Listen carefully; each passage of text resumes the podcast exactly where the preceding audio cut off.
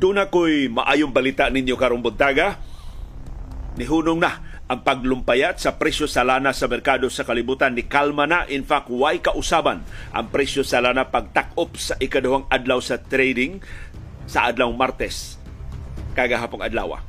Nagpasabot ang mga oil traders na ka-realize na nga kung magsigi og saka ang presyo sa lana, posibleng wa na mamalit o posibleng musamot kaluya ang kalibutanong ekonomiya. Laing maing balita karong buntaga, doon na nagay nangisog pagtingog batok ining binuang sa atong mga politiko din sa Subo sa baboy na maoy labing maapiki kung magpadayon kining pag-defy sa ASF protocols din sa atong probinsya.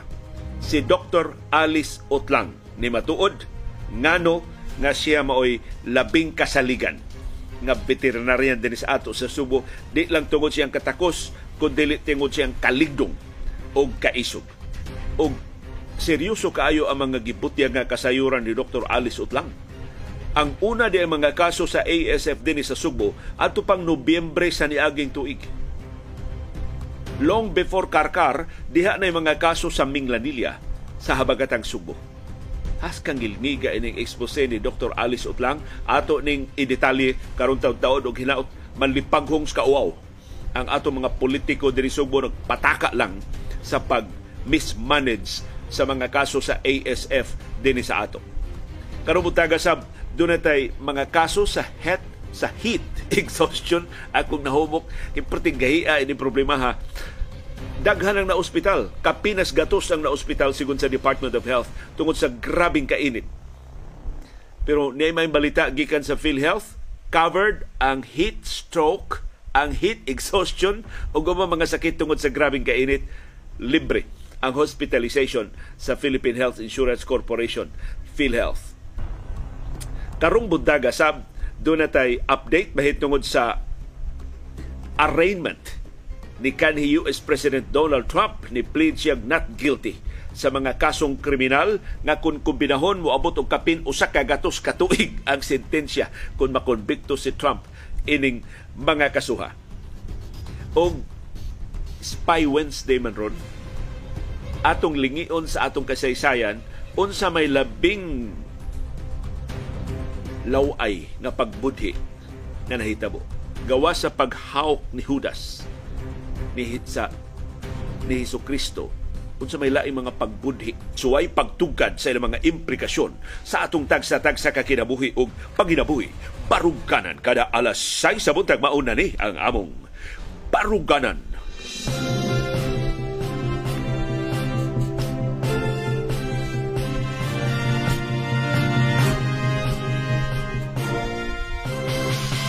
Live gikan diri sa Bukirang Barangay sa Kasili sa Konsolasyon. Kumusta ang inyong sayo nga kabuntagon?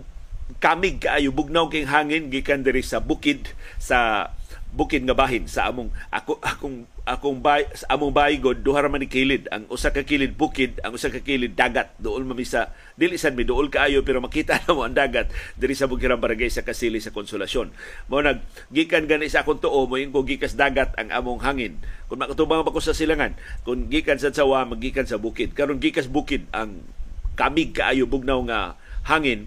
In fact, perti na kong higop sa akong uh, init kaing tsa uh, gikan Sermani Limtong uh, tungod sa grabe nga katugnaw karong buntag. Although mapalayo sa bintana, init na sab. So, kinahanglan makakita ka asa ang kinabugnawan nga bahin sa imong Pinoy anan aron makakope kay ining grabe nga kainit.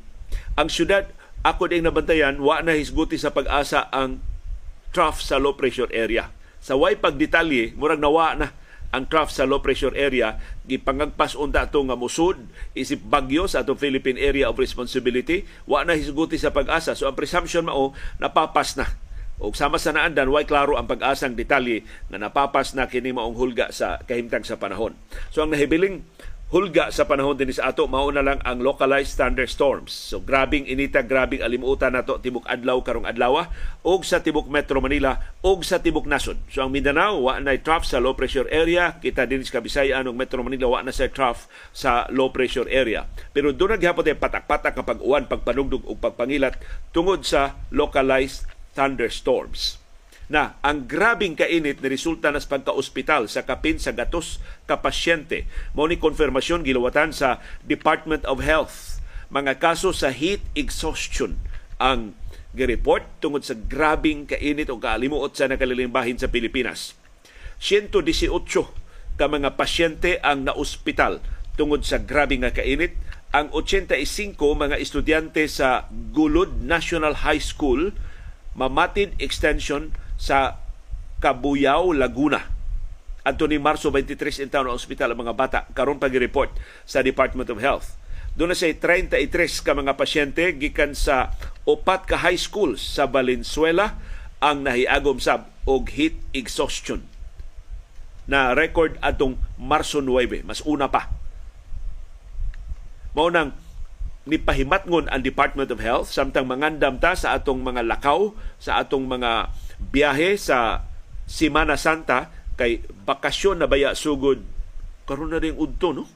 Kutob na lang karong alas 12 sa udto ang trabaho sa government offices o sa kasagaran sa mga private companies.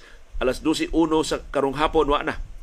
Gawas no na ang mga trabahante nga mamauli. Sus kadaghan kang tao sa atong mga pantalan o mga terminals karong hapon.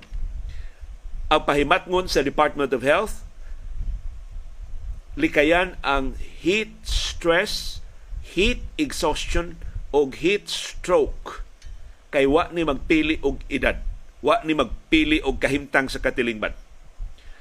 Matod sa DOH, mas maayo magsigi og inom og tubig.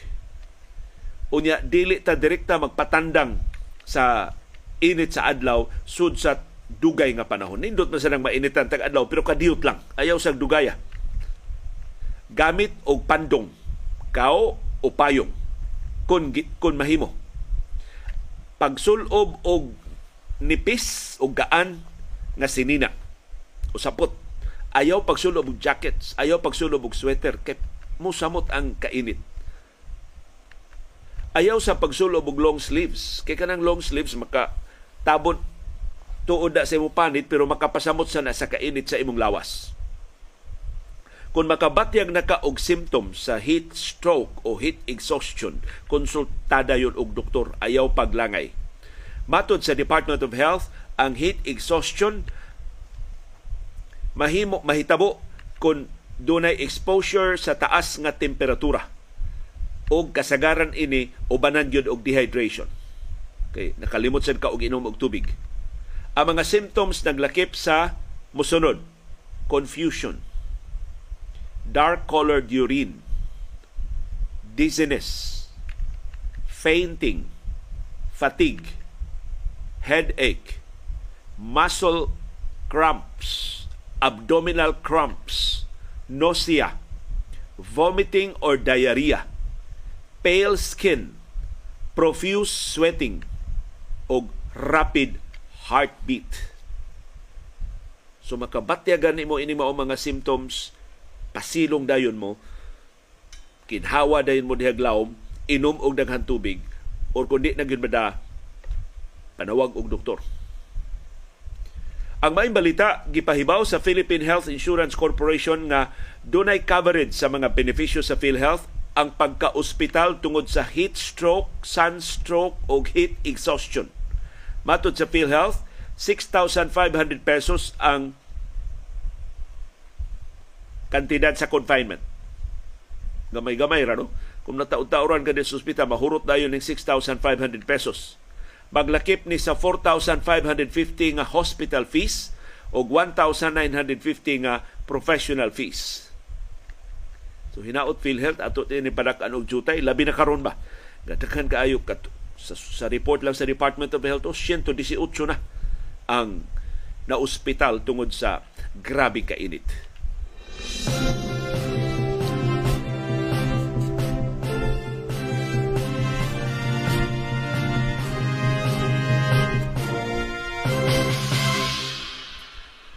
Dunay kusog nga linog nga niigo sa Catanduanes, 6.2 magnitude ang linog nga niigo gabi sa lungsod sa Gigmoto diya sa Catanduanes. Tungod ini niluwat dayon ang Philippine Institute of Volcanology and Seismology og tsunami warning. Pero human sa pila ka oras gilibkas sa PMOC sa tsunami warning kay wa mudagko ang bawd why nahitabo nga disturbance sa kadagatan duol sa gigmuto sa Katanduanes nga may epicenter sa kusog-kusog na linog magnitude 6.2 nga linog kagabi. Matod sa FIVOX ang tsunami advisory giluwatan tungod sa posibilidad sa minor sea level disturbance kay coastal communities sa probinsya sa Catanduanes maoy naigo na tayog sa linog ang tsunami warning giluwatan sa Catanduanes, Northern Samar o Eastern Samar. Kay mo may kinadaplinan sa Pacific Ocean. Ang mga molupyo giauhag sa pagpalayo gikan sa dagat o sa mga coastal areas. Pero sa ilang advisory ganinang alas 12.30 sa kadlawon, ang FIVOX niingon why disturbances nga napanid-an sa kadagatan, why pagsaka sa sea level ug busa ila ng gilibkas ang tsunami warning.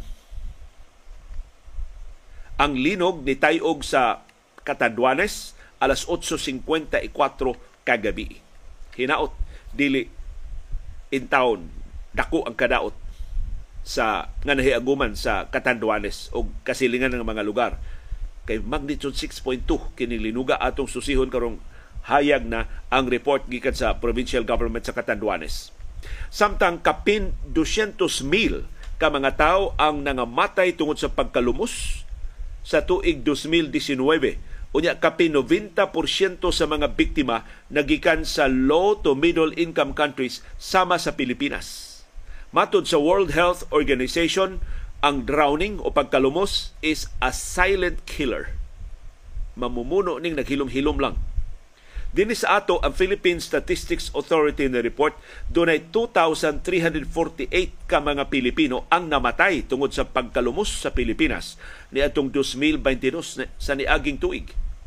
Matod sa PSA, 44% sa mga nangalu na biktima sa pagkalumos nagpangidaron og 1 year old to 19 years old mga batanon samtang kapin 71% mga lalaki mas daghang laki ang nangalumos kaysa mga survivor mga mga babay.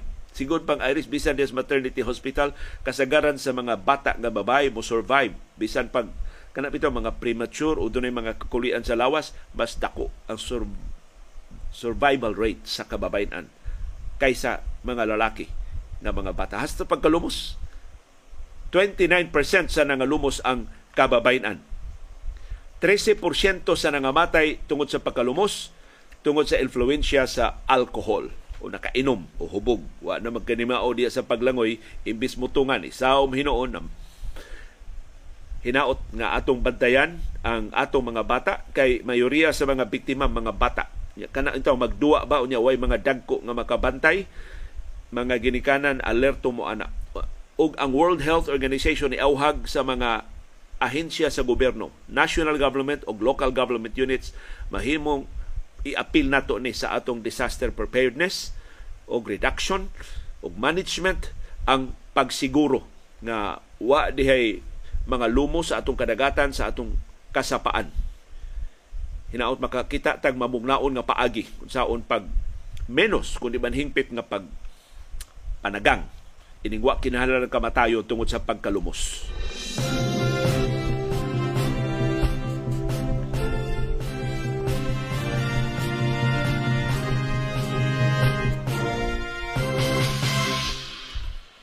Ang maayong balita karubutagan ni hunong na ang paglumpayat sa presyo sa lana sa merkado sa kalibutan. Ni kalma ang trading sa lana sa world market pagtapos sa ikaduhang adlaw sa trading sa Martes. Way kausaban ang presyo sa lana pero gibunalan tagdako kayong aumento 6% ang aumento atong Lunes.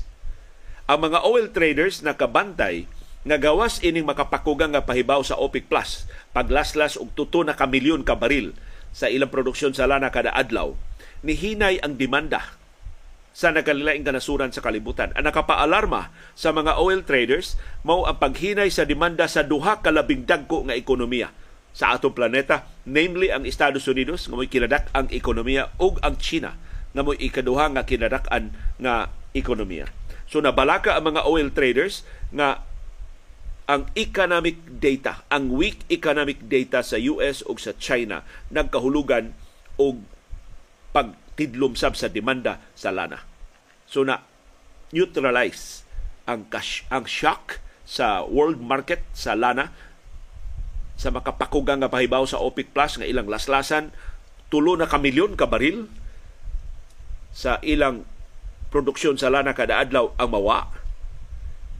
Mautong nilumpayat ang presyo adong lunes. Pero pagka-realize nga time para good, magsige saka ang presyo sa lana kinsa pa may mamalit.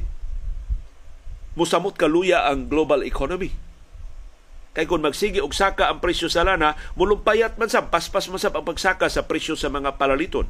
Apil na sa bayranan sa kuryente, bayranan sa tubig kada buwan.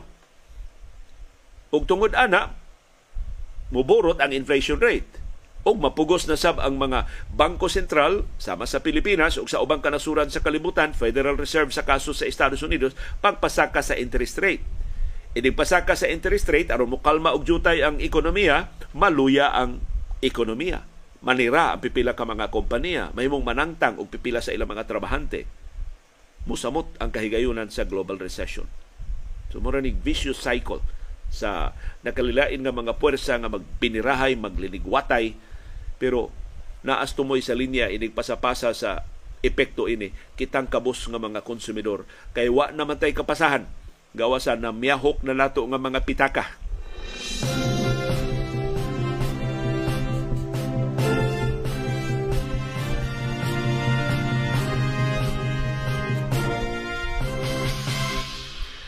And finally, Gidungog na slabaw makagagaho mga ato mga pangaliya nga dunay makamao, dunay ligdong o dunay isog nga mutingog.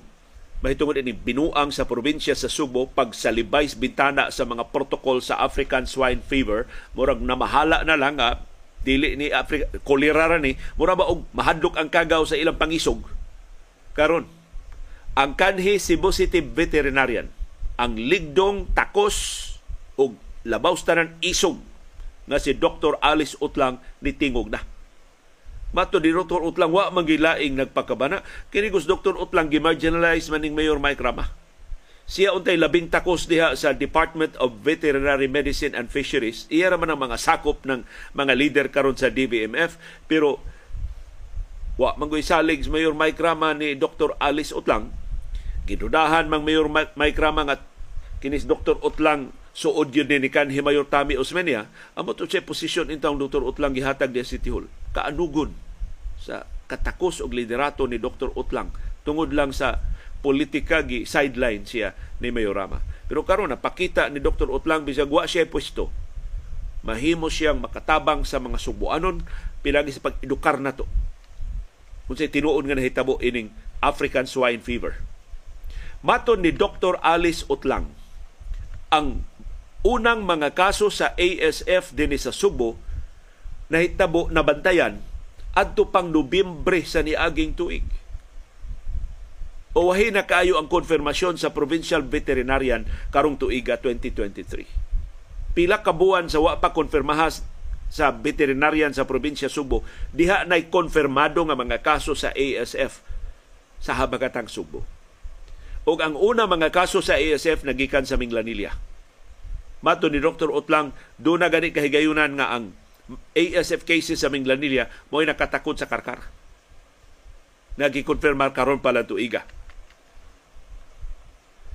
Naglibog si Dr. Utlang nga nung wa dayon mohimog aksyon ang Provincial Veterinary Office PVO pagkontrolar sa COVID-19 dihang nakonfirmar ni as early as November last year. Kung nilihok pa kuno unta dayon a Provincial Veterinary Office, dili ni mo katap sa Karkar, di ni mo katap sa Cebu City, di ni mo katap sa Talisay City, di ni mo katap sa ubang bahin sa probinsya sa Subo. Kay mauni nature. Ining ASF, ilabihang paspasan niya makatakod. Ang kasayuran nakuha ni Dr. Otlang, mao nga upat ka buwan sa wa pa konfirmaha ang presensya sa ASF dinis ato Subo diha na tay positibo nga mga kaso sa ASF. Mat sa interview sa Sunstar Cebu. Nagpa-interview na si Dr. Utlang Di actually, nabantayan ni Sunstar ang reaksyon Dr. Utlang kay ni comment si Dr. Utlang sa Sugbo News. Kana bang Facebook page sa Kapitulyo sa pinatuyangan nilang coverage pataka ni Gobernador Gwendolyn Garcia ining ASF, wa na kaagwantas Dr. Utlang ni comment. Nakita Sunstar Cebu iyang comment, gi-interview siya pinagi sa Facebook Messenger. Ug mauni ang mga detalye nga gihatag ni Dr. Utlang sa iyang nahibawan sa mga ASF cases dinhi sa Subo. Mato ni Dr. Utlang ang unang konfirmadong mga kaso sa African swine fever nakitaan sa barangay Vito sa Minglanilla atong Nobyembre 16, 2022 sa niaging tuig. Dili karkar nga gikonfirmar Marso 1 karon ng tuiga 2023. Ato pa upat ka buwan so pa ang konfirmasyon sa karkar. Uwahi na kaayo ang konfirmasyon gihimo sa provincial veterinarian nga si Dr. Mary Rose Vincoy. Ang konfirmasyon giluwatan ni Dr. Vincoy Marso 6 na Matod ni Dr. Otlang, bisag na konfirmar na ang mga kaso sa ASF sa Minglanilla, why gihimo si Dr. Vincoy? Nang kinis Dr. Vincoy estudyante ni, ni Dr. Otlang. Naglibog si Dr. Otlang anong way gihimo? So ni katap hinuon ng kagaw. Mato ni Dr. Otlang na konfirmar ang mga kaso sa ASF diha sa Minglanilla tungod sa blood samples nga gi examine sa Regional Animal Disease Diagnostic Laboratory sa Department of Agriculture din sa Central Visayas, RADDL7. Ang samples na kolekta gikan sa mga baboy diha sa Minglanilla nagpakita nga dunay mga symptoms sa ASF. So motong gikolektahan og blood samples kay nangasakit ang mga baboy diha sa Minglanilla ang veterinarian sa Minglanilla mao ni kolekta sa blood samples o gisumiter ngadto sa regional laboratory sa Department of Agriculture. Gikan sa Nobyembre 17 hangtod sa Pebrero uh, Nobyembre 17, 2022 hangtod Pebrero 22, 2023 mato ni Dr. Otlang nagsunod-sunod na ang mga kaso sa ASF sa nakalilaing mga lugar sa Subo, Minglanilla, sunod Talisay City, sunod Cebu City, sunod Lapu-Lapu City, sunod Mandawi City, sunod Cordova, sunod ang Karkar, sunod San Fernando, ug dayon ang Liluan. Ug mauni ang mga fetsa sa detection sa ASF cases. Detalyado kaayo ning expose ni Dr. Alice Utlang. November 16 last year, Vito Minglanilla. November 17, pagkasunod adlaw, Vito Minglanilla. November 21, Kadulawan Minglanilla.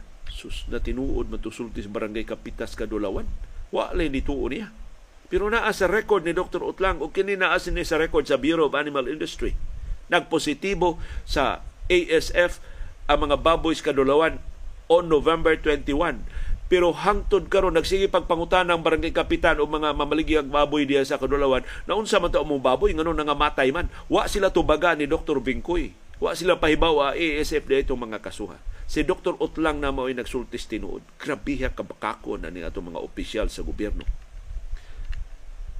Pagka no, 2023, karon na ning tuiga, mao ni ang konfirmado nga mga kaso. January 4, Lawaan to Talisay City. Uy, Mayor Samsam Gulyas, gibakakan ka either sa imong veterinarian or sa provincial veterinarian sa Subo. As early as January 4, doon na ASF ang Lawaan 2 sa Talisay City. January 6, Maghaway, Talisay City. January 6, Biasong, Talisay City. January 10, Lawaan 2, Talisay City.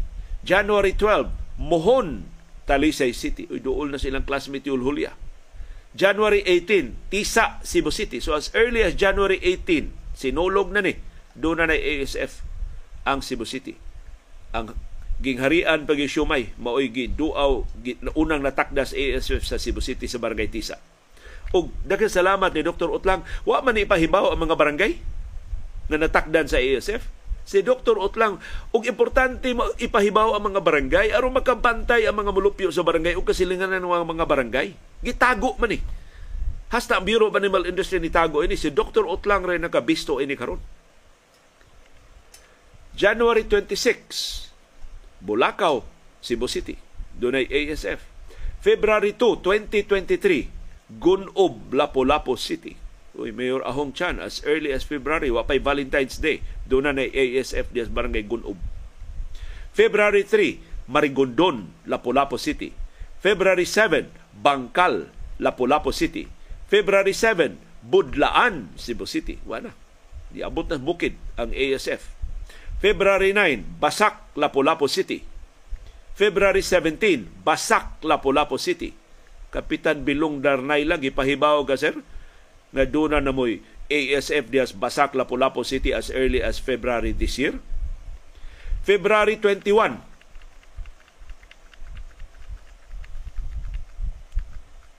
Labugon, Mandawi City. Mayor Jonas Cortez.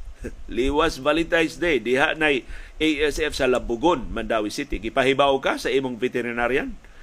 O gi bakakan sa ka sa mga opisyal sa Bureau of Animal Industry. Nya importante pahibawon ang mga mayor aron sa labing daling panahon maka establish din sila og interventions aron nga dili magtinagdanay ang mga baboy. February 22, Bangbang Cordoba. Mayor Suwan Diaz Cordoba, nahibaw ka? Pebrero 22, diha na kay ASF. February 22, Katarman, Cordoba. February 22, Perilos, Karkar City. So, dili Marso 1, Pebrero 22, doon na na kaso ang Karkar. Diha magsugod sa Perilos. February 22, Poblasyon 1, Karkar City. February 22, Poblasyon 2, Karkar City. February 22, Bulinawan, Valladolid, Valencia, Guadalupe, Canasuhan, Ocaña, Buena Vista, Kalidngan, og Liboron sa Karkar City. Kinsa nag-ingon tutura ka barangay sa Karkar adunay ESF? Pila na ni ka barangay sa Karkar adunay ESF? Ang una Perilos, ikaduha poblasyon 1, ikatulo poblasyon 2, ikaapat Bulinawan, ikalima Valladolid, ikaunom Valencia, ikapito Guadalupe, ikawalo Kanasuhan, ikasiyam Ocaña, ikanapo Buena Vista, ika-11 Kalidngan ug ika-12 Liboron. 12 ka barangay sa Karkar. Dili tulo ang dunay konfirmado mga kaso sa ASF. February 22, Pitalo, San Fernando. Mayor Kanoy, ipahibaw na mo diha na doon na mo'y ASF adto pang Pebrero o gibakakan san mo sa Provincial Veterinarian sa Subo. February 22, San Roque, Liluan. Kinsa na roy mayor, murag Frasco ang gihapoy mayor o murag ang igagaw ni Mayor Duke Frasco mo gibilin dihang mayor sa Liluan. Human na promote si Secretary Tourism Secretary Cristina Frasco.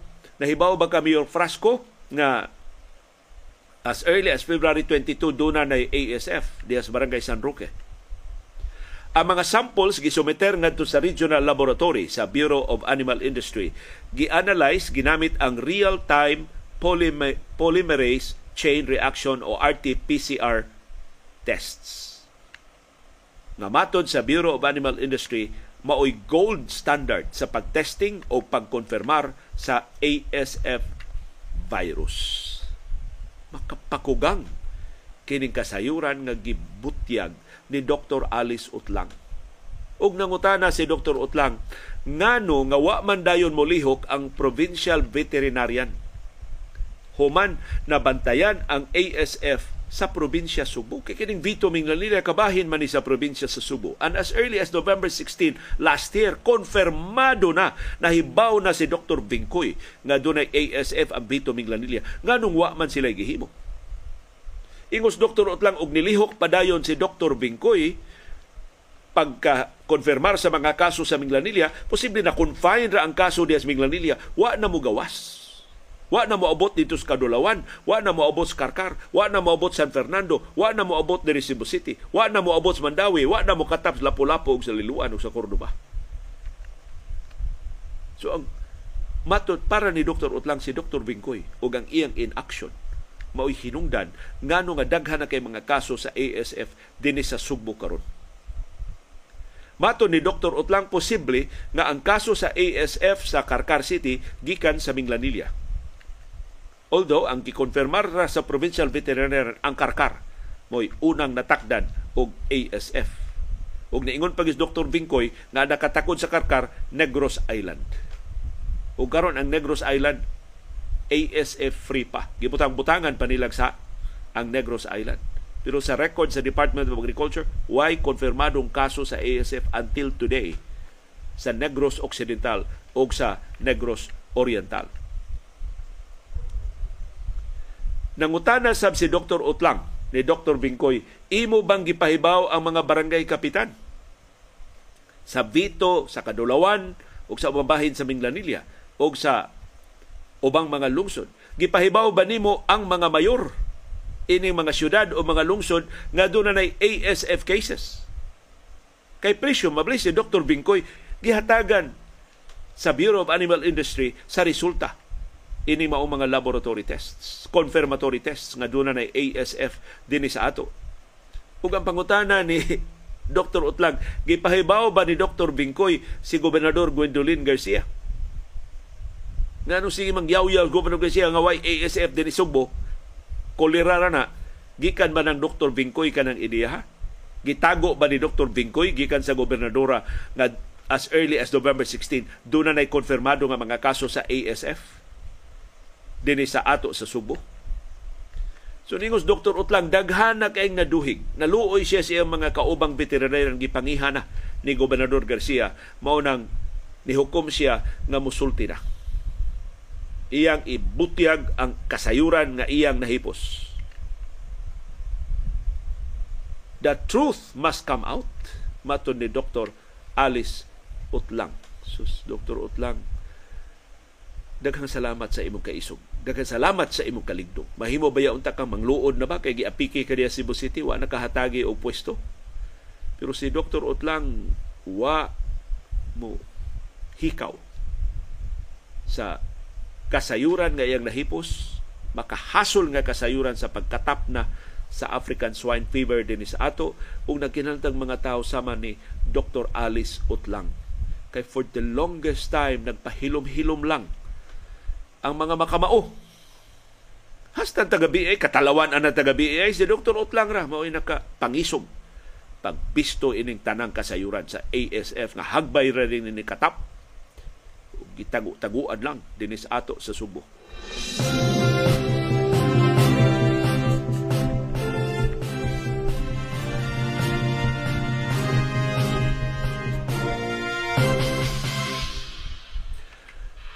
Dunay explanation si Dr. Alice Utlang nganong wa mga matay ang tanang baboy din Subo nga nakaduol na naduol aning natakdan sa ASF.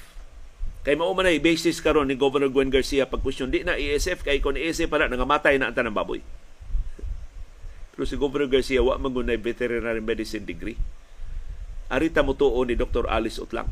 Ang iyang explanation ni Dr. Utlang nganong way massive deaths sa mga baboy dinhi sa Subo. Mao ang kasayuran nga iyang nahipos. Nga sa dihang ang ASF na bantayan diha sa lungsod sa Minglanilla, ang mga namuhi og mga baboy nagdali-dali og baligya sa ilang mga baboy. Motong ang ilang mga baboy, wa na diha sa Minglanilla. Wa mga matay kay ilang mga gibaligya dayon. Naihaw man sab dayon ang mao mga baboy. Wato mahibaw nga dura na to mga ASF. So, ang pagpatay sa mga baboy epektibo yun. So wato patya tungod sa sige patay to kay gidali-dali og baligya sa mga mamaligya ay. Og akong na-interview man ang barangay kapitas kadulawan, ingon siya diris amo liyo pagkamatay sa mga baboy diha dugay mga mga polis nga nangabot na kordon wa na nabaligya na carbon na nawag na sila mga suki gibaligya og barato na hurot nagbaligya ang mga baboy of course nangamatay ang nahibilin nga mga baboy nga mahalin mato ni Dr. Otlang ang ASF o paminaw palihog Governor Gwen Garcia sa di pa mo magka veterinarian paminaw mo ni Dr. Alice Otlang ang tinuod nga veterinarian ang ASF dunay nakalilain nga mga kategorya una ang peracute form. Ikaduha ang acute form. Ikatulo ang subacute form. Ug ikaupat ang chronic form. Kining nagkalilain nga mga kategorya sa ASF. Lain-lain sa ni sila o mga symptoms. O lain-lain sa sila o mga timelines. Kano sa mga sakit, kano sa mga matay, ang mga baboy. Ang peracute form maoy most severe nga kaso sa ASF sigon ni Dr. Alice Utlang. 100% ang sudden death ini mga babuya. In fact, kung ang baboy si bako matakdan og peracute nga form sa ASF, ang baboy mamatay na sa di pa mo manifest og symptoms. Ingon na nakapaspas kining kagawa. Ang ubang porma sa ASF mao nang duna pay symptoms mo ang paghilanat redness sa skin o sa mata sa baboy vomiting diarrhea abortion ug uban pa nga mga tilimadon Mato ni Dr. Utlang, ang peligro aning ASF, resilient kay ning kagawa. Mo survive ni bisang mamatay na ang baboy.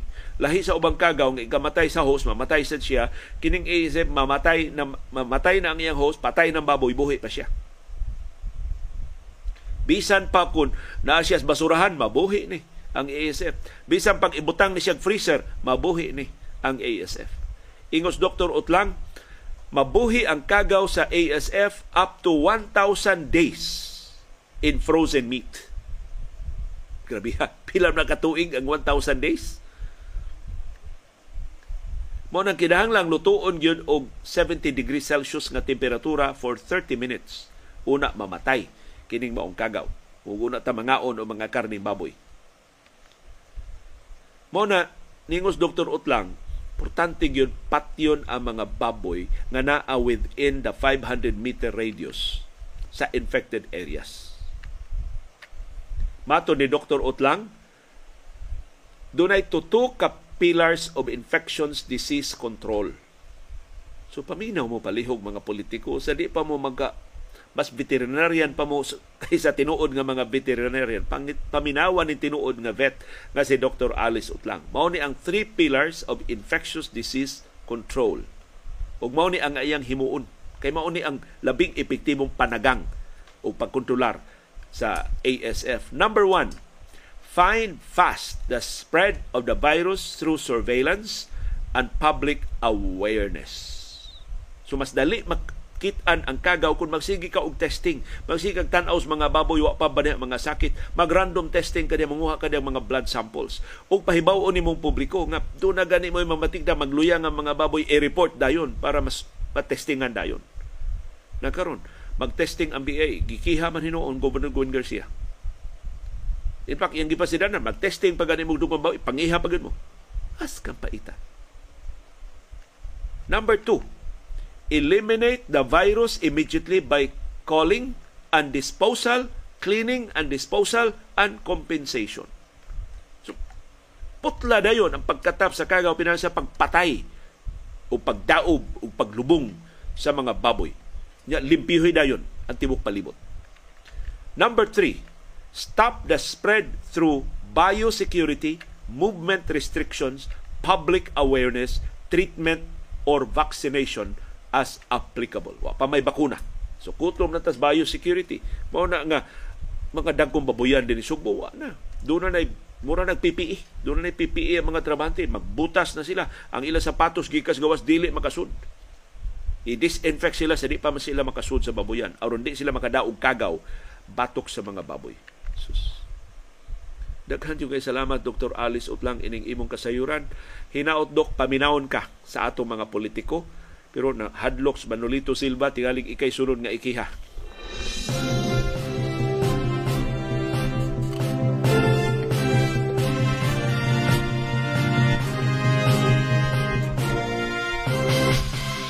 Kumusta atong bag mga kaso sa COVID-19? 217 ang pag mga kaso sa COVID-19 sa tibok Pilipinas sa report sa Central Office sa Department of Health. Why patay? That is good news nga report sa Department of Health dunay 9,680 ka active cases. So nidaghan ang mga pasyente nga nasa mga ospital o isolation facility sa tibuok Pilipinas. Makapag-uulsab ang atong nationwide positivity rate ni saka na ngadto sa 5.8%. So nalapas na nato ang threshold nga gitakda sa World Health Organization na makaangkon lang ta na kontrolar na ang tinagdanay kung less than 5% ang positivity rate. Karon 5.8% na. Ibabaw na ta sa threshold sa World Health Organization. Sa to pa, nipaspas na, nilapad na ang tinagdanay sa COVID-19 dinis ato sa Pilipinas. Hinaot mabadlong ni mapaubos ni pagbalik sa labing dali nga panahon. Ang top notcher sa bag-o mga kaso gahapon mao gihapon ang Metro Manila dunay 72 ka bag-o mga kaso sa COVID-19. Ang projection sa Octa Research Group mas daghan ang mga kaso sa COVID-19 karong adlaw between 300 and 400 karong Abril 5, 2023. Dinis ato sa Sugbo ug sa Central Visayas, ibalik tag double digit, 16 ang atong bag-ong mga kaso sa COVID-19. So sama sa naandan, akong gitanaw ang breakdown pila may mga kaso sa nakalalim mga syudad o mga probinsya din sa Central Visayas. Sus, ang ako nakitaan, Cebu Province, 0. Cebu City, 0. Bohol, 0. Lapu-Lapu City, 0. Mandawi City, 0. Negros Oriental, 0. Sikihor, 0.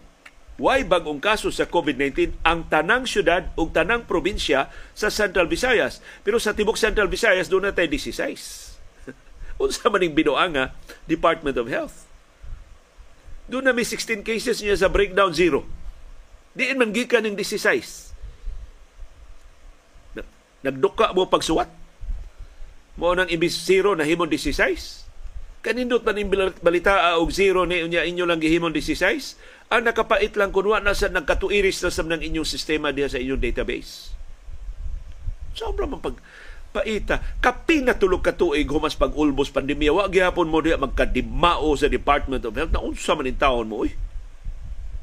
Kanusa man na matarong ang inyong recording system. Kanusa man makarely ang katauhan sa integrity sa inyong data. Pero bahala na. Di lang gihapon ta mo kumbiyansa. Di ta mo tangtang sa tong face mask sa crowded areas. Di ta mo appeal so, kinalang tapok-tapok. Tabang gihapon ta padlong sa mga kiat-kiat.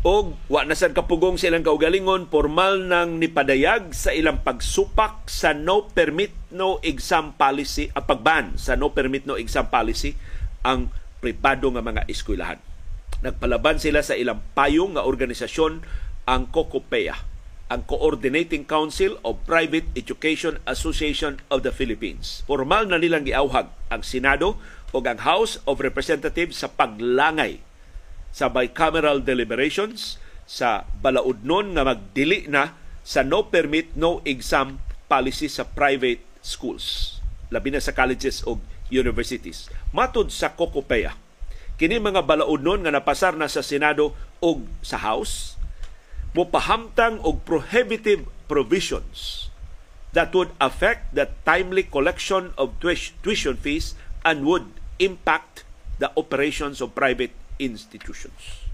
So makadaot nun is panalapi sa mga eskwelahan.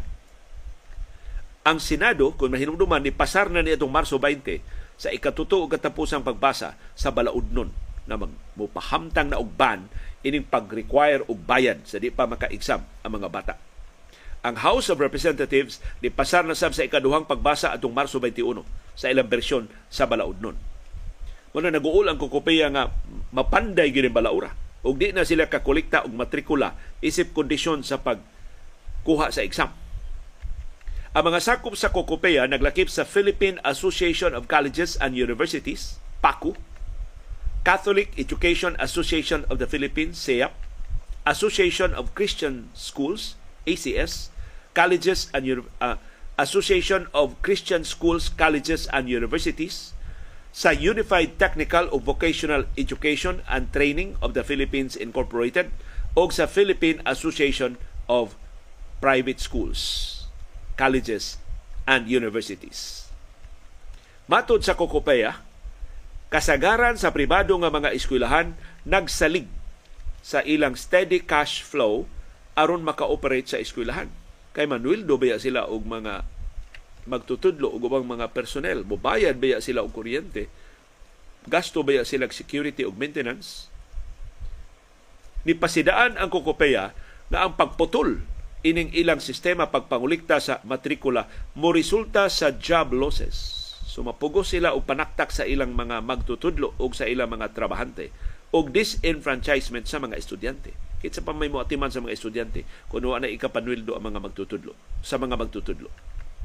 Ang mga private schools ni pasalig doon na sila mga mekanismo sa pagtabang sa nagkalisod-lisod nga mga estudyante sama sa installment plans o scholarship programs. Pero kung ipasar ang balaod, di na nila mapatuman kining mao mga programa pagtabang sa labing kabus nga mga estudyante. Our collective position is not against student support and assistance. Matod sa Kokopea. But we hope our lawmakers could find more creative ways to help the serving students who are in need of financial assistance, but not at the expense of the private educational institutions. Sustainability and survival.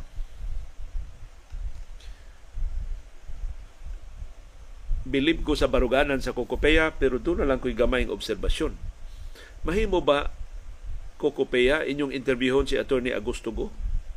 Giunsa man nila sa University of Cebu nganong wa man sila no permit no exam policy.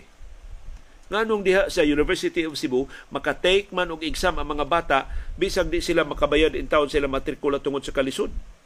Papirmahon lang sila og promissory note, makagraduar sila in fact bisan kun wa sila kabayad sa ilang matrikula pero dili i-release ang ilang transcript of records o TOR di sila makatrabaho di sila makakuha silang diploma kundi nila maimpas ang ilang bayaran. Pero wa sila mapaso sa ilang exam. Wa sila mahangbong sa ilang subject. Kaya wa sila major exam. So kung nahimo ni sa University of Cebu, nganong di man ni mahimo sa University of San Carlos, sa University of San Jose Recoletos, sa Southwestern University, ug sa uban pang mga colleges ug universities. Unsa man, anli ang kwarta ni Gasgo, nagtubod ng kwartang ato ni Gasgo mao nang naka-sustainer ang UC or mas creative lang yun si Attorney Gasgo kaysa ubang mga school administrators. Naghisgot ang Kokopeya og creative solutions sa problema nganong wa man mo gisugyot nga creative solutions. So sa di pa mo sa Kongreso, istoryahay ko no ng inyong mga kauban. I'm sure dili lang ang UC maoy nagpatuman ining makiangayon, makitawhanon nga sistema nga way estudyanteng balibaran sa exam. Kay ang feeling ko sa estudyanteng mabalibaran siyang exam, wa siya lami, wa siya nahot, wa siya katungod. Maghila-hila sa pag-eskwela, wa man siya ikabayad sa matrikula. Ma-discourage yung bata, di na na magtuon. Demotivation ni sa bata, disincentive ni sa ilang paningkamot So hinaot, Kukupeya, SAYAP, ug ubang mga grupo sa mga private colleges and universities, interviewhan niyo si Attorney Gasco o ubang school administrators nga wa mo patuman anang no permit no exam policy. I'm sure mas creative sila kaysa inyong position paper nga ni reject ining ban sa no permit no exam policy na gustong himuong balaod sa Kongreso.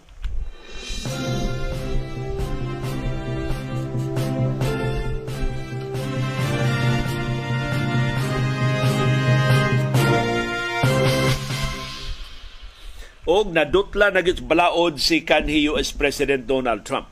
Feeling invincible mangod ni si Trump daghan na kini mga atraso, daghan kini mga babaeng gibinestusan, dunay mga babaeng gipanglugos, dunay mga negosyo nga gitikasan, daghan kay buhis nga wa niya bayri, iya mga trabahante wa niya tarunga pagsweldo, pati daghan atraso ni Trump pero wa gid siya madutlig balaod tungod siyang influensya. Og na presidente pa sa Estados Unidos labaw pa. Karon na pamatud-an sa justice system sa Estados Unidos, no one is above the law. Maybe do na na Trump. Si Trump, gibasahan na sa mga kasong kriminal. Og ni plead not guilty. Sa 34 ka felony counts daghana man dianing kasuhan 34 ka kasong kriminal. Ang atubang ni Trump tungod sa pagfalsifikar sa business records human sa investigasyon sa sikritong bayad nga iyang gihatag sa usa ka porn star. ang 76 anyos na nga si Trump wa mo pakita og emosyon sa iyang pagwarawara sa iya mga dumadapig nga nagtapok gawas sa courthouse. Human siya nagmotorkada gikan siya Pinoy-anan sa New York ngadto na sa Trump Tower ngadto sa korte.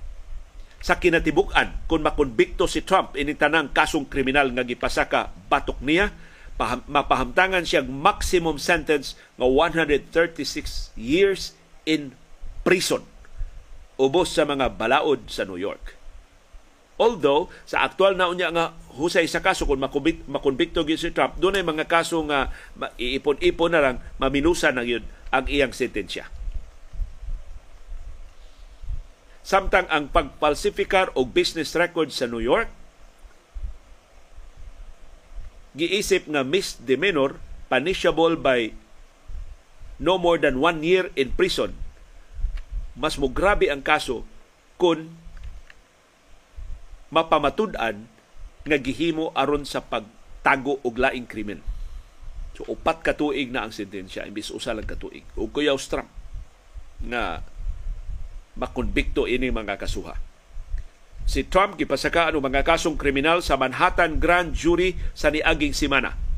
Ang kaso nanukad sa hash money, katong kwartang iyang gitago iyatong campaign funds nga iyang gibayad atong 2016 ngadto sa porn star nga si Stormy Daniels pinaagi sa iyang abogado. Si Trump ni surrender ngadto sa Manhattan District Attorney nga si Alvin Bragg. Sa wa pa siya basahi sa mga kasong kriminal. At tubangan ni Justice Juan Merchan. Sa arraignment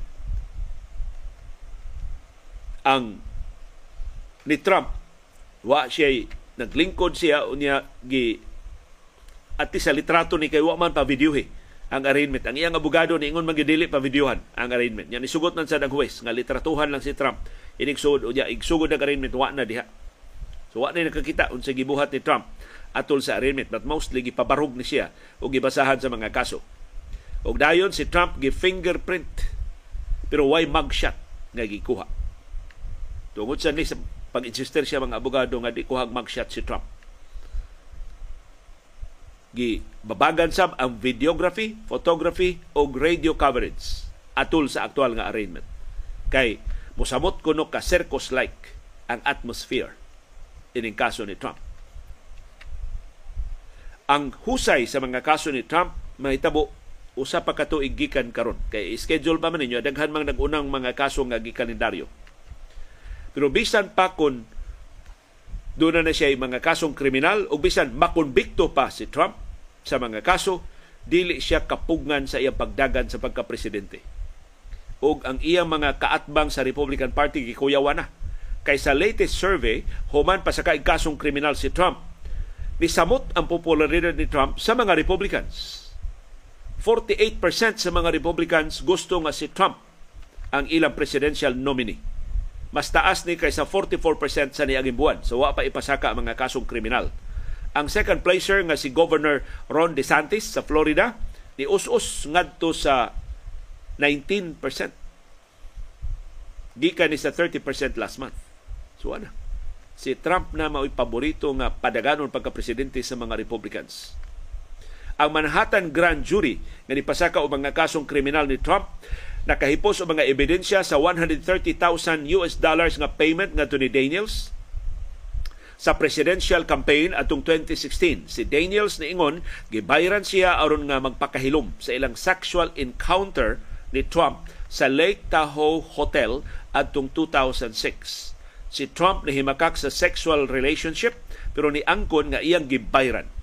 Si Daniels pinagi sa iyang abogado nga si Michael Cohen Atong 2018 si Cohen ni angkon nga sad-an sa Federal Campaign Finance Law violations. Tungod ining ilang paggamit sa ilang kwarta na kolekta atol sa fundraising ngadto para ni Daniels. Gisintensyahan si Cohen nga mapriso og tuto ka tuig.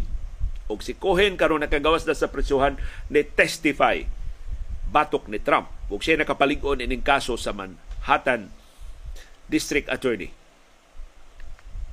Nagatubang sab si Trump og laing mga kasong kriminal sa local prosecutor dito sa Georgia tungod siya pagpanghilabot pagbaliunta sa resulta sa eleksyon atong 2020. Kaya nanawag ni Trump sa murag Comelec dito sa Georgia nga pangitaay ko dihang pila ka boto ba aron mapildi sa Biden diha.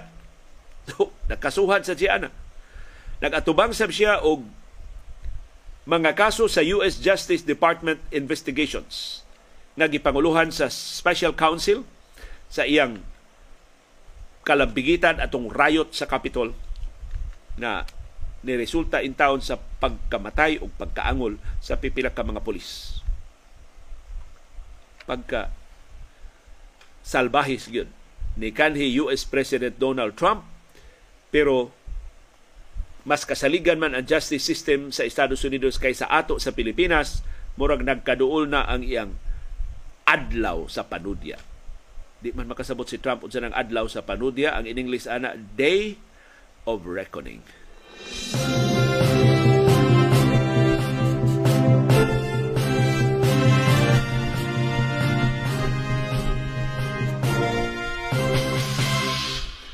Og dili lang kita mo'y gihasi sa China. Hastang Vatican gibuli sa China.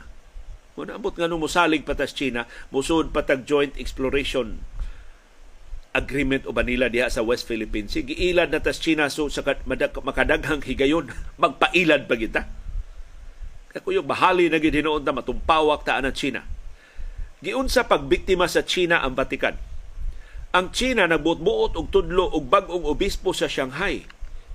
Ngaway pagtugot gikan ni Pope Francis ug kalapasan ni sa ilang kauyunan sa Vatican o sa China nga konsultahon si Pope Francis sa di pa itudlo ang mga obispo o mga pari diha sa China. Ang Vatican gipahibaw pipila ka adlaw ang nilabay sa desisyon sa China pagbalhin ni Bishop Shen Bin gikan sa Hainan or Haimen sa Jiangsu province ngadto na sa diocese sa Shanghai. Matod sa Vatican, ilang nahibaw-an ang pagkatudlo sa bagong obispo pinaagi na lang sa media. Wa official communication gikan sa China. Ang pahibaw sa Vatican na himo upat ka buwan. Human ang Vatican ni pasangil sa China paglapas sa ilang kauyunan sa pagtudlo sa mga obispo pinaagi sa ilang pagpanudlo ang mga obispo sa mga dioceses nga way pagtugot gikan sa Vatican. Kining kauyunan sa China ug sa Vatican girenew atong Oktubre sa niaging tuig sa ikaduhang higayon sukad 2018. Ang kauyunan gitumong aron sa paghapsay sa panagsungi sa China o sa Vatican mahitungod sa pagpanudlo o mga pari o mga obispo. Sa labing unang higayon, ang China ni ilan na ni Pope Francis nga mo'y pangu sa simbahang katoliko diha sa China. Kay kaniya ang China nag ni-insister man nga separate ang simbahang katoliko diya sa China dili na under sa Vatican. Natungod ining maong kauyunan sa Vatican o sa China ni sugot na ang China okay. Si Pope Francis mo leader hasta sa Catholic Church sa China. Pero karon ang Catholic Church sa China na bu, na bahin og kaduha. Ang simbahang katoliko nga giduma sa Vatican pinagi ni Pope Francis o ang simbahang katoliko nga tuang loyalty sa China ikaw sa goy obispo dias Vatican, ingnon ka presidente si Jinping balhin kang Shanghai bishop. Kay puol na kay mo naong dias probinsya ato na sa ka Shanghai, musupa ka. Makamisa pagkakaugma. So pag matuod ni unsa kasalbahis ni China, hasta ang Vatican ila pag yung giinitan.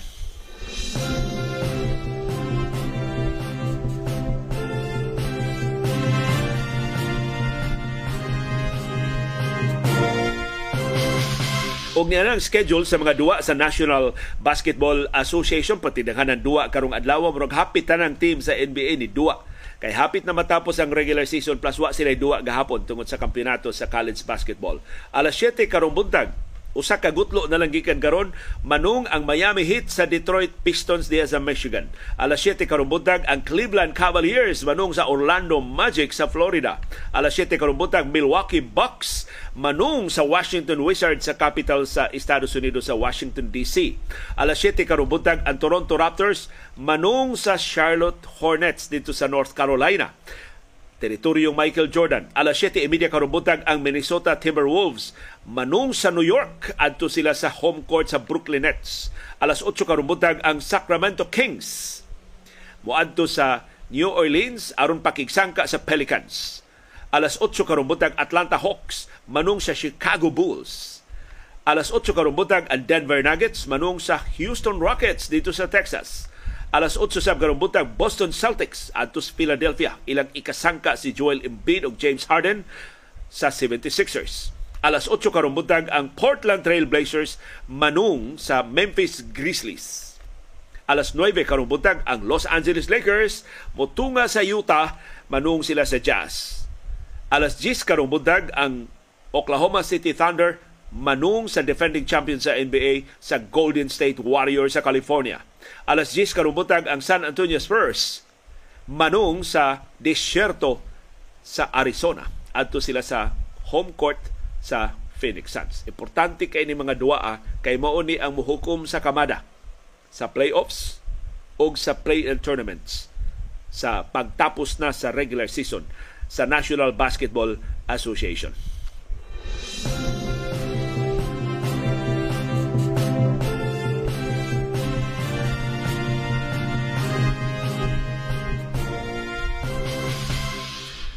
Og karong adlaw Miyerkules Santo nahitabo ang usas labing talagsaon nga pagbudhi sa atong kasaysayan. Si Hesus Kristo, ang anak sa labawng magagagahob gibudhian siyang kaugalingong apostol. Gibaligya og pila lang kapilak ngadto sa mga puwersa nga nagukod niya So nagpalabanta sa chat GPT karong buntag atong gipalista ang labing bantugan nga mga treacheries sa kasaysayan. Og tinuod man number one ang gilista si Judas Iscariote nga nibudhi ni Hesus Kristo. Iyang gibudhian si Hesus Kristo pinagi sa pagpangayo og kwarta gikas mga nanggukod ni Kristo ubos sa kondisyon nga iyang itudlo si Hesus Kristo. Ug ang ilang sinyas mao ang iyang paghawk ni Hesus Kristo sa katapusan nga nilang panihapon na niresulta sa pagdakop ni Hesus Kristo, pagdagmal niya o pagbitay o pagpatay niya sa krus. Ikaduha na labing gikaintapang pagbudhi sa kasaysayan katong pagbudhi ni Brutus nga suod kaayong higala ni Julius Caesar sa karaan nga Roma. Si Brutus nga mo'y aliado ni Julius Caesar ni budhi niya pinagi sa pag-appeal sa assassination plot ni Julius Caesar. Mga senador nagtinabangay og duslak ni Julius Caesar hangtod namatay siya ang nangunila si Brutus. Ikatulo, ang pagbudhi sa mga Pilipinhon atol gubat sa mga Hapones. Gilista niya sa ChatGPT the collabor- collaborationist government during World War II mo nang hangtod karon kadto si presidente Laurel. Usahay gani malaktawan siya sa listas mga presidente kay collaborator mangud siya sa mga Hapones nisugot mangud siya nga himuong puppet ang iyang gobyerno sa mga Hapones Although ang justification nato sa mga laurel nga maura kuno to'y bugtong paagi pag-minimize sa damage sa Pilipinas. Dili kay daghan ang mga Pilipinhon nga magkalisod-lisod og mga matay kung dunay mo barog para nila. Bahala ng puppet government. Pero klaro kaayong ni collaborate si Laurel. Niabot ko to siyang diskurso din ni Sugbo. Giauhag ang mga rebe, mga gerilya din ni Sugbo. Surrender na mo. Ayaw mong pangita gubot. Ayaw na sukol sa mga Haponis. Mao bagod na presidente nga dapig sa mga Pilipino, gikasab-an man hinuon ang mga gerilya na di parog para sa atong kagawasan og sa demokrasya Ug di lang si Presidente Laurel, daghang mga Pilipinhon nga mga collaborator sa mga Hapon. Daghang sugbuanon na mga collaborator sa mga Hapones. Ug ang ilang mga anak mauwaw na, ilang mga apo mauwaw na. Ng ilang mga katiguangan ng wartas gubat. Pinagi sa pakigsuod sa mga Hapones. Kadto ning nitudlo sa mga gerilya. Kadto butang-butangan og bulsita ang mga naong aron dili mailhan, mga collaborators to So gigamit sa mga Hapones ang mga Subuanon aron sa pagtumbok, pagtultol sa mga Subuanon nga ilang kaatbang nga nisukol nila. Pero wag na nahusay og war crimes dinhi sa atos Pilipinas. Wag gini usok ang pagpaningil dinhi sa ato. Bisan unsa kabangis sa imong krimen, ikahuman kalimtan na lang. Labi na gamhanan ang imong pamilya. Naa mo sa importante nga mga posisyon. Sama karon. Marcos may naas Malacanang, dako gahigen makalimtan na lang to dito matinuod pag prosecute ang mga kaso sa mga Marcos. Ikaupat nga kikaintapang pagbudhi sa kasaysayan kadtong pagbudhi ni Benedict Arnold atol sa American Revolution. Si Benedict Arnold usa ka general sa Revol- Revolutionary War sa Estados Unidos batok sa Britanya. Pero ni balitok siya ngadto sa Britanya atong tuig 1780. Iya untang giplano nga isurrender ngadto sa Britanya ang pantalan sa West Point dito sa New York. Pero nahibaw-an ang iyang plano og hangtod karon si General Benedict Arnold giila nga traitor sa American history. Ikalima, kadtong guwapa kaing dancer nga si Matahari nga espiya ding dako atol sa unang gubat sa kalibutan. Si Matahari o sa ka Dutch exotic dancer nga nang espiya para sa Germany. Gipatay siya sa Pransya pinagig firing squad atong 1917. Laing gikaintapan nga pagbudhi ang pork barrel scandal dinhi sa ato sa Pilipinas. 10 bilyones pesos sa pork barrel sa mga kongresista o mga senador gigasto para sa mga ghost projects. Giingon nga napahimuslan sa mga mag-uuma pero dito ni padong sa bulsa sa mga senador o sa mga peke nga NGOs ni Janet Lim Napolis. Klaro nga pagbudhi sa pagsalig sa katawhang Pilipinon, giwari-wari diay ang ilang buhis sa pork barrel sa mga kongresista o sa mga senador. O karon, wagi na priso. Na priso ang pipila nila atol sa administrasyon ni Noynoy Aquino, gibuhian tanan pagpuli ni kanhi presidente Rodrigo Duterte. Ug sigon sa chat GPT, ang laing gikaintapang pagbudhi dinhi sa ato sa Pilipinas ang balimbing culture. Mga politiko, may kay mo pahiyom sa atubangan pero igtalikod silang kaatbang ila dayong buko-bukohon. Bisag kauban nilang mga partido ilang i-junk aron lang makalusot ang ilang kandidatura. Ang pagkabalimbing sa ato mga politiko mo'y usa sa mga hinungdan sa instability o sa mistrust sa atong political landscape dinhi sa Pilipinas.